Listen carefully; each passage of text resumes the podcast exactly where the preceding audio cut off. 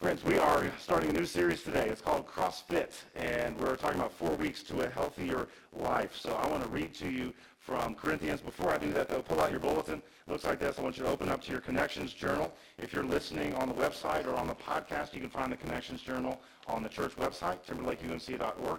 And you can also find it in the bulletin. There's a list of scripture readings and questions for each day. Please take this, use it, let it be a, an inspiration and a guide for your prayer and study through the week. And notice that each of these readings are related to the very things that we're talking about this morning. So I hope that you would use that and, and let that guide your, your faith journey this week. All right, we're reading from 1 Corinthians chapter 6. And this is Paul's letter to the church at Corinth, and he's talking to the people, to the church, about how God regards our bodies. So listen to this. I have the right to do anything you say, but not everything is beneficial. The body, however, is not meant for sexual immorality, but for the Lord, and the Lord for the body. By his power, God raised the Lord from the dead, and he will raise us also. Do you not know that your bodies are members of Christ himself? And then skipping over to verse 19. Do you not know that your bodies are temples of the Holy Spirit who is in you, whom you have received from God? You are not your own. You were bought at a price. Therefore, honor God with your bodies. Happy New Year, friends. Off to a good start so far? Yeah, okay. You don't sound too enthusiastic. All right. So, with New Year's, of course, comes New Year's resolutions. How many of you made a New Year's resolution this year? Like five people? That's it? How many of you made a resolution not to make any more resolutions? Yeah, probably more of us, right? I'm, I get a little cynical about the New Year's resolution, maybe because I'm pretty bad at, at following through and, and actually keeping them. Um, but, but they can be good and they can be right, um, and we can avoid our cynicism. Maybe I want us to imagine, uh, maybe reimagine the New Year's resolution this year, because New Year's is, is a great idea, right? It's a fresh start. It's a new opportunity, and it reminds us of, of the new life that we have in Christ. And so uh, New Year's resolutions are really, I hope, about setting goals, uh, to be healthier, to be the kind of people God would have us be. They're about dreaming big dreams for God and imagining together what God can do. And so that's the style and the spirit in which I want to uh, engage this kind of conversation with you today. I wonder if you can guess what is the number one most popular New Year's resolution year after year. Losing weight, right? Yeah, being healthy, healthy living, uh, healthy eating, exercise, that kind of thing. Year after year, it seems to be uh, the, the number one uh, most popular among people. So um, my New Year's resolution this year is to lose 15 pounds. I'm going to lose 15 pounds. So good news, I only have 20 pounds left to go. That's a joke, see, because I already gained five pounds. Okay. Tough crowd, tough crowd. Seriously, though, I have gained weight since moving here, and I, I blame the really good food that we have at Timberlake. Have you noticed that we're always eating? And there's Thursday lunches and there's Wednesday night dinners, and man, the, the men are eating breakfast on Thursday morning, and it's not exactly healthy, you know, it's bacon and eggs or whatever. It's good though. It's so good.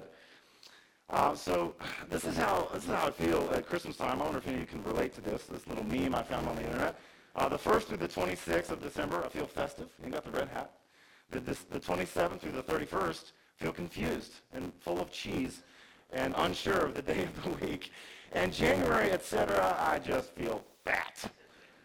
Right? We eat so much at the holidays, and we're not exactly hitting the gym hardcore.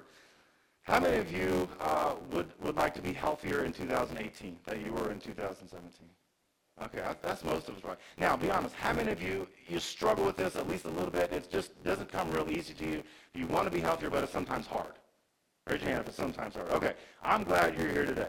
And this is why we're here today, is to talk, to have this conversation, and to say that this is possible. It's possible to be healthier, but well, we need some help to do it.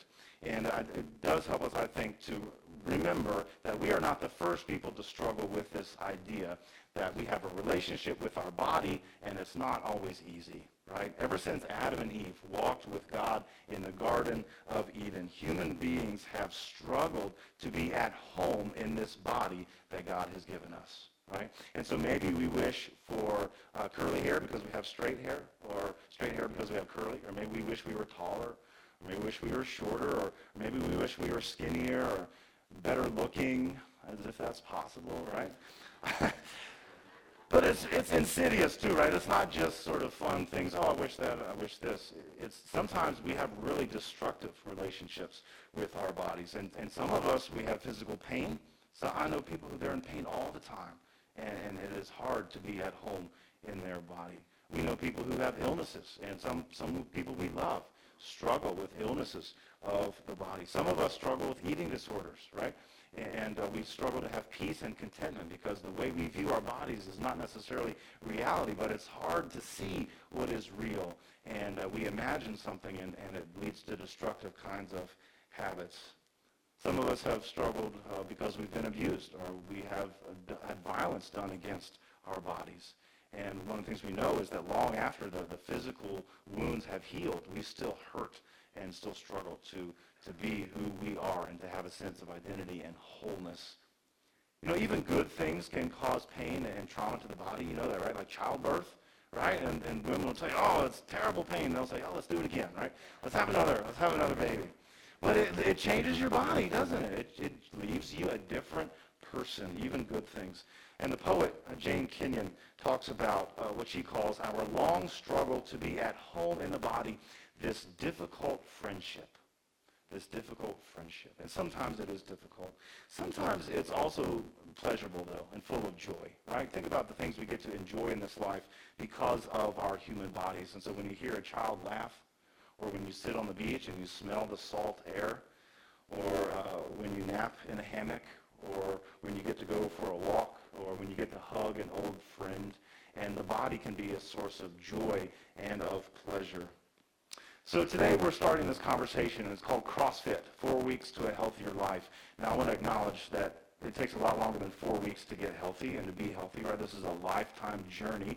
But, but I hope this is the start of a conversation. I hope this is the beginning of something that we can do together and the beginning of a new set of habits and maybe a new lifestyle for some of us. When it comes to healthy living, uh, we know that we are going to have more success with our behaviors if we understand and think rightly about these things. Did you know that is true? If right thinking is a precursor to right behavior. So that's what I want to do with you today is help us think rightly about these things so that our behavior, our practices, our habits can follow. And what I want to suggest is maybe we've struggled in the past with New Year's resolutions because we have failed to acknowledge that physical fitness is also a spiritual thing. You ever notice how we compartmentalize our lives?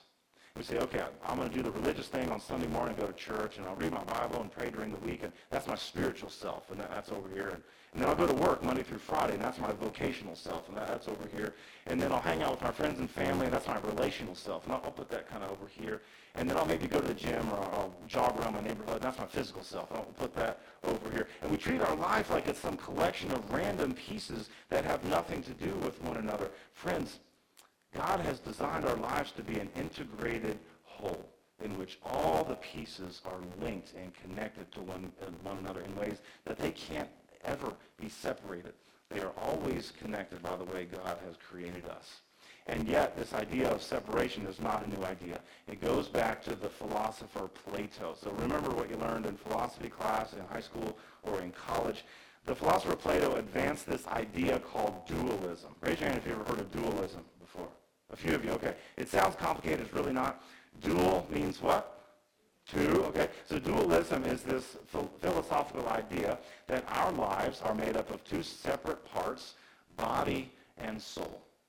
Body and soul. And that these two parts are completely separate and that the essence, the real life, the real you is your soul and your body is really just kind of like a carrying case, right? It's like the briefcase of life for all the important documents that is your soul inside of you. And, and so what follows then with this idea of dualism is the soul is what's good. The soul is what's eternal. The soul is what's sacred. But the body, you know, it's just temporal. It's just temporary. It's profane. It's broken. So it's bad. And so dualism says, well, souls are good, but bodies are bad. Now, this is an old idea, but it's also a current idea. And we hear this all the time in messages around us and even in churches. So you will see in a church, and ministries have been shaped by this idea of dualism in a church where they will tell you their only goal is to get souls to heaven. You ever been in a church like that? Their goal, they say, their only goal is to get souls to heaven. They don't care about anything else. Now see how that follows from dualism, right? If the bodies are bad and only souls matter, well then we don't have to care about bodies. We don't have to care about souls. We get the souls to heaven because this world is bad. This, the bodies are bad. So the, the goal is escape. Can we somehow get out of this broken, hurting world and these broken, hurting bodies and get the souls to heaven? That is a ministry that is based on the idea of dualism. Now here's the thing, friends. When you open this book, that's not what it teaches us, does it? When we read about Jesus in ministry in the world, and he encountered hurting, broken people, did he heal them in their bodies or did he heal them in their souls? It was both, right? It was both. Jesus cares about body and soul. God cares about body and soul. So simply put, friends, dualism is heresy. This idea that we have uh, separated our lives into separate parts, that is wrong thinking and wrong teaching. Um, partly because our lives are not separate. God designed them to be together. But also because God loves you just the way God created you. And not just your soul, but also your body. And we know that God made our bodies and God called them good. And so we ought to treat them as such. So, friends, you know, this is why Christmas matters, right? Is that, that God took on flesh in the person of Jesus. That Jesus Christ is God in human form. This is why Easter matters, because Jesus, the man, the God-man, really died, literally, in his body, and he rose again. And he promises that we can have eternal life because of his death and resurrection. See, this is the story of our faith, is the embodiment of God's presence and God's love for us through Jesus Christ. And so what we want to do is move past dualism and ministry based in that idea and understand that there is so much more to our mission than just getting souls to heaven. And our bodies are not just carrying cases that we have to tolerate. They are good gifts from God, and we can use them and enjoy them as such. Friends, remember, we were made in the image of God, and our bodies, our lives are designed to reflect the goodness of God. So as we begin a conversation about healthy living, I want to try to offer us an integrated, holistic view of these things, a view in which bodies and souls matter, a view in which bodies and souls are joined together in belief and in practice of our faith. And so what I want to start with today is a theology of the body. I'll start with the theology of the body, and we're going to go through Paul's first letter to the church at Corinth in chapter 6 in particular, where he is making an argument about the importance of our bodies and God's view of our bodies. And so I want to draw out five principles with you from this teaching about uh, how God views these things. If you're a person who takes notes, this is a great time for you to take notes and, and write these things down. Uh, if you want to go and listen later, you can listen to this on the podcast or on the website. Okay, so the first principle is this. Our bodies belong to God. Our bodies belong to God. Now, this may not be what we had heard, and we could probably be forgiven if we thought that our bodies belong to us, because, hey, it's me. I'm, this is my body. But the scriptures are pretty clear that even though we live in these bodies, they belong to God. So look at verse 13 with me. It says, the body is meant for the Lord, and the Lord for the body. You see, friends, you are created by God and for God, and your body is designed to bring glory to God. Skip over to verse 15. Verse 15 says, Your bodies are members of Christ himself. We are members of the body of Christ. Now, we've gotten this all confused because we have changed church membership to mean, oh, I got my name on that paper that says I'm official here at Timberlake. And, and we can go around and brag to all our friends, you know, we're members at Timberlake. When, when Paul talks about membership, it has nothing to do with the rolls that record who is here and who's not. It has everything to do with literally being an arm or a leg of the body of Christ. Just like your body and my body have arms and legs and hands and feet that all perform functions to help the whole, we are all part of the body of Christ. We are members of Christ's body. Okay, principle number two. Our bodies are being redeemed. God not only created our bodies, God is busy recreating and renewing our bodies. And this is part of the fruit of the crucifixion and resurrection of Jesus. So look at verse 20. Paul says, you were bought at a price. Friends, you were bought at a price. The crucifixion of Jesus is payment to buy you back from sin to buy you back from Satan, to buy you back from death. You see, our, our lives were in the hands of sin and Satan and of death until Jesus died on the cross as payment to buy. We were bought at a price, and a high price, we might add, right? It cost the Son of God his life so that we could be redeemed, so that we could be bought back. Principle number three, God expects us to take care of our bodies. You see, if our bodies are not our own, and if they were purchased at a great price, then it stands to reason that the one to whom they belong expects us to take good care of them. We use a word like stewardship, and we usually refer to money, right? We mean the money we have is God's. I'm going to use it on God's behalf. We are stewards, friends, of our whole lives, not just money, including these bodies that we have. We are stewards. We are caretakers of them on God's behalf. And I, if, I don't know about you, but if you own something and you loan it to someone, don't you want it to have it back in good condition when you get it back? Well, God expects the same thing. God wants your body back to him in good condition. So let's take care of it. Look at verse 20. It says, therefore honor God with your bodies. You know, when you see therefore, it's kind of the conclusion. Like, hey, you know, based on all that stuff I just told you, this is the conclusion. This is the point. And so if our bodies belong to God and if they are bought at a price, then we owe it to God to take good care of our bodies. And we know that some of the things we do with our bodies are pleasing to God, and some of the things we do with our bodies are not so pleasing to God. So we need to be asking ourselves, are we using our bodies to bless our neighbors? Are we using our bodies to honor the God who made us? We're responsible to God for what we do with these bodies. Principle number four. God will resurrect our bodies. When we say the Apostles' Creed, we say we believe in the resurrection of the body. There's a lot of layers of meaning there, but one of the things that means is Jesus is coming back to raise the body of Christ, the church, from the dead. And that also means that particular believers, followers of Jesus, will be raised in their bodies. We will have a resurrection body. Look at verse 14. By his power, God raised the Lord from the dead, and he will raise us also. You see, friends, this is the basis of our faith, the resurrection of Jesus Christ, and the hope and the promise that because Jesus is raised from the dead, we will also be raised. Now, it's true that our resurrection bodies will probably look a little different, maybe a lot different than these bodies. Um, we read in the scripture, Jesus was able to do some things with his resurrection body that most humans cannot do, like he walked through a locked door, right, to where the disciples were hiding in fear of the Jews. And so uh, he was able to do that. And yet he was also able to do things that we do all the time, like eat and talk. And so we will have body. Maybe it'll look different than what they do now. But here's the thing. I want you to notice this. God is not starting over with a new body for you. God is transforming the body that you already have. Right? God is recreating, renewing what God has made. God never wastes anything. Did you know that?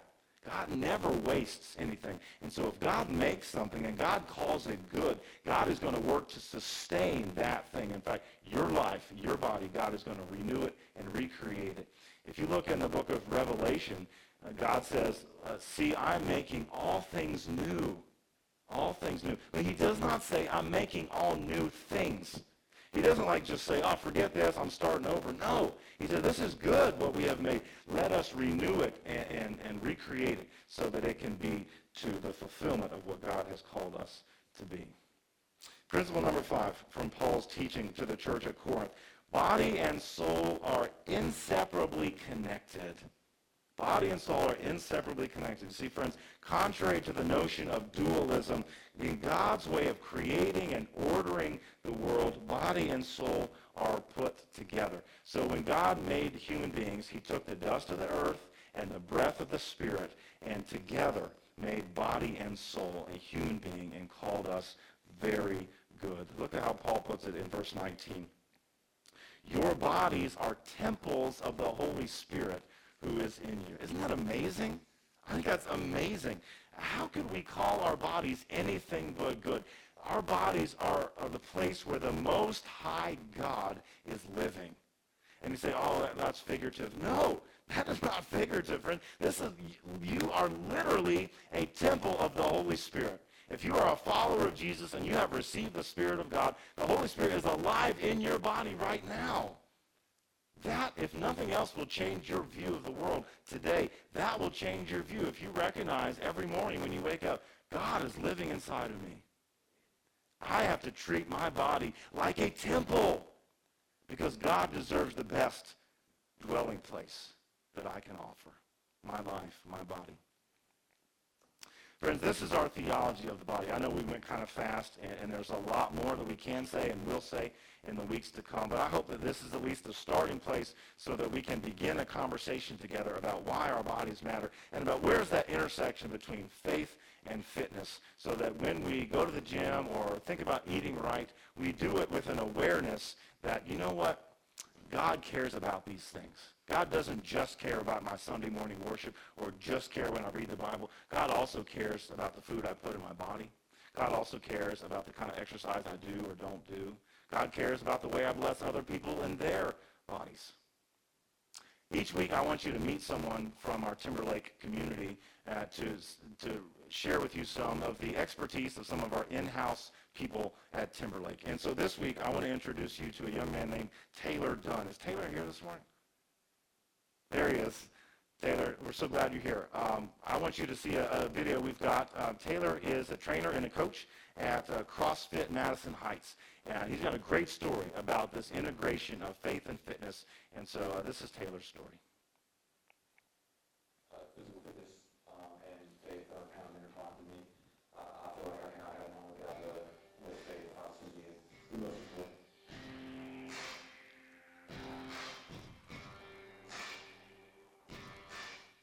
Cooler rooms is important to me.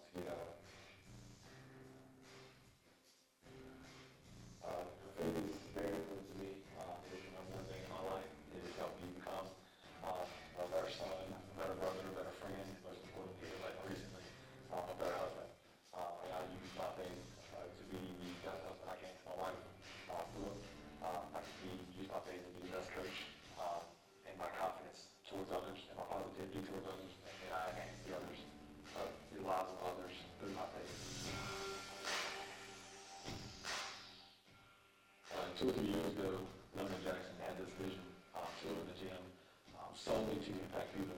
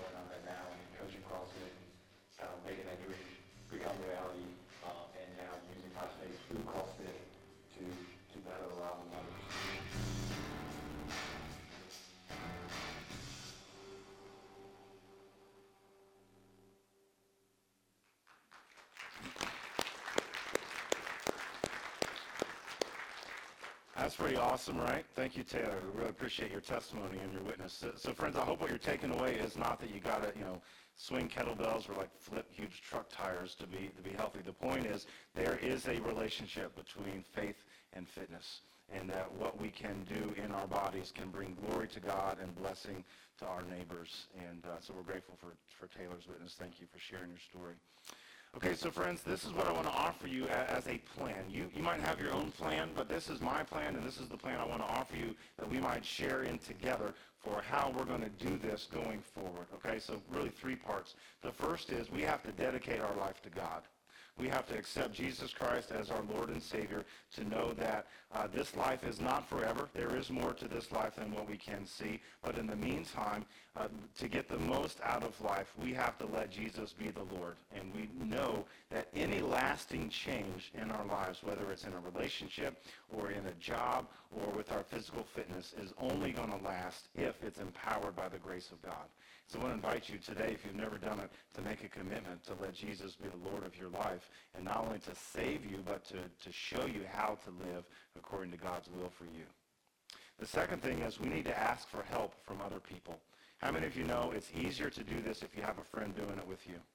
Yeah, right. So we need accountability partners. This is the kind of thing you can share in your life group and say, hey, would you help hold me accountable to these goals? These are my fitness goals for this year. Please help me to achieve these. You may have a friend who goes to the gym with you or someone who walks with you around the neighborhood, whatever it is. Have a partner, someone who will hold you accountable, and you'll be more successful that way.